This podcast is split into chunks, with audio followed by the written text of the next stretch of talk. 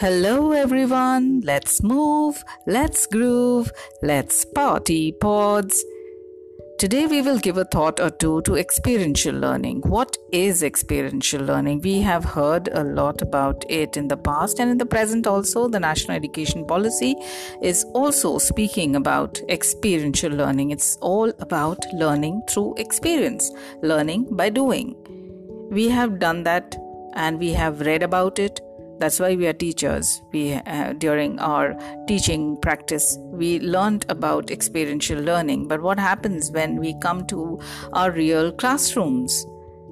How many times have we as teachers applied it in our classrooms? The class strength, the time limit, syllabus completion, paperwork, the meetings, all these are biggest barriers that come in the way of smooth functioning of experiential learning. What if we devote just one day a week for this kind of learning? I think that would be great for a start. Because the power of experiential learning is really wonderful. Have you ever wanted to learn how to bake a cake? So, what are the steps? You go through books, the recipe books, you go through YouTube videos, you call up people, you ask them the recipes, but what gives you the real confidence? Well, the real confidence comes when you actually bake the cake yourself. Same is the case with driving. Whether it be driving a car or riding a bicycle, you the real confidence comes when you actually get into the car, get the hold of the steering wheel and then you start driving and get into the main road that is what gives you real life experience and real life learning, which you'll never forget. Once you bake a cake, once you drive a car or ride a bicycle, are you going to forget?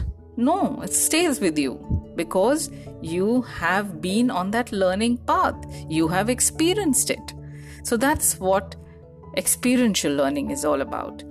David Kolb synthesized the words experiencing, reflecting, thinking, acting to explain the model of experiential learning. He said, Learning is the experience, is the process whereby knowledge is created through the transformation of experience.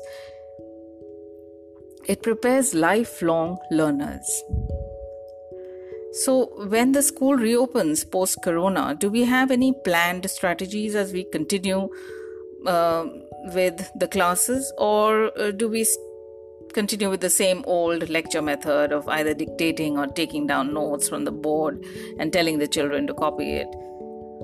If children experience this kind of learning for the first time, that is experiential learning, there'll be noise, there'll be chaos, there'll be confusion, excitement, enthusiasm, a lot of things will happen. And as a teacher, I can well imagine there'll be lot of challenges. It's a big challenge for any teacher to hold an experiential learning task in the classroom. But when it is done over a period of time, like regularly, children learn life skills of collaboration, teamwork, communication, initiating, and even creativity. The first time, yes, there will be confusion, but when they are on the path of experiential learning, they would love it and you will see how disciplined the class is. I have tried it with toddlers, I have tried it with class 1, even higher classes, and it has been really difficult in the beginning. But after two, three classes of experiential learning, they know that, you know, these are the groups that they have to work on. This is the teamwork which is required. This is the activity that has to be done. The follow up has to be done. So they you know they are not trained that way. We teachers are not trained that way. So once we get into this mode initially it will be challenging it will be difficult but once we are on that path and we bring the children on that path it will be very easy. Take my word for that I love giving concrete examples, else we find ourselves revolving around discussions and theories always. So let me give you an example in real classroom and online also. First of all, there are some prerequisites required for experiential learning. You need to plan it properly. What is the topic? What are the safety concerns? How will you divide the class? Are they expected to bring something before the class begins? So, all these parameters have to be taken into account. Now, let me take an example. Uh, suppose you're teaching measurement, meters, centimeters to a, any grade class, say a 10 year old or 11 year old. So, you, what you can do is you can tell them to bring a measurement tape. And then the activity is that first you divide them into five um, groups of say six children in each group or seven children depending on the strength of the class and then give them the task of measuring any standardized objects in the classroom. Maybe the desk or the dimensions of the classroom. And then see uh, we'll follow the uh, uh, the same four points given by david Kolb over here also so the experiential learning is happening because they are doing the activity. Now, for reflecting, also, they are comparing. The groups can compare the, the dimensions that they have noted down. That would could be the reflecting one. And then thinking could also be analyzing and comparing the data which they have accumulated and for acting which david kolb had uh, mentioned uh, for acting, the teacher can give them a situation where she can say that, okay, we have 10 uh, desks in our classroom right now. So, suppose the dimensions are increased, the classroom dimensions are increased. So, what are the possible, you know, approximate um, desks that can come in? What are the number of deaths? So you will have different uh, groups coming up with different explanations and different numbers. So that's okay. That's experiential learning because they're analyzing they're comparing they're thinking. So everything is included in this. So that is what we mean by experiential learning when we get into the depth of any particular topic that you are taking in a class.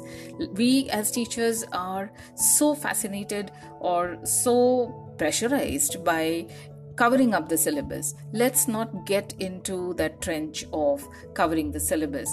Let's get into the feeling of the topic which gets into the children's mind so clearly that so clearly that they uh, you know it stays with them for life. The measurement that they have done the comparison the parameter if they have uh, calculated that will stay with them in the higher class also and they'll reach the next level rather than going to the basic level again. So that is what experiential learning does.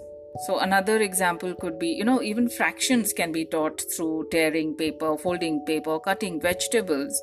Simple machines available at home can be brought to the online arena.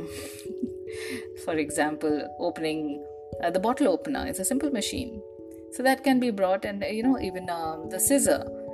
So uh, the parts of the scissor can be explained through the simple mechanics of how it works and how it uh, cuts paper. So that's experiential learning. And even when you are uh, teaching uh, smaller children. You're introducing nouns. You can include uh, online you can have this game which i call queen of sheba. Queen of sheba wants a book and they run to get a book. So they know that objects are nouns.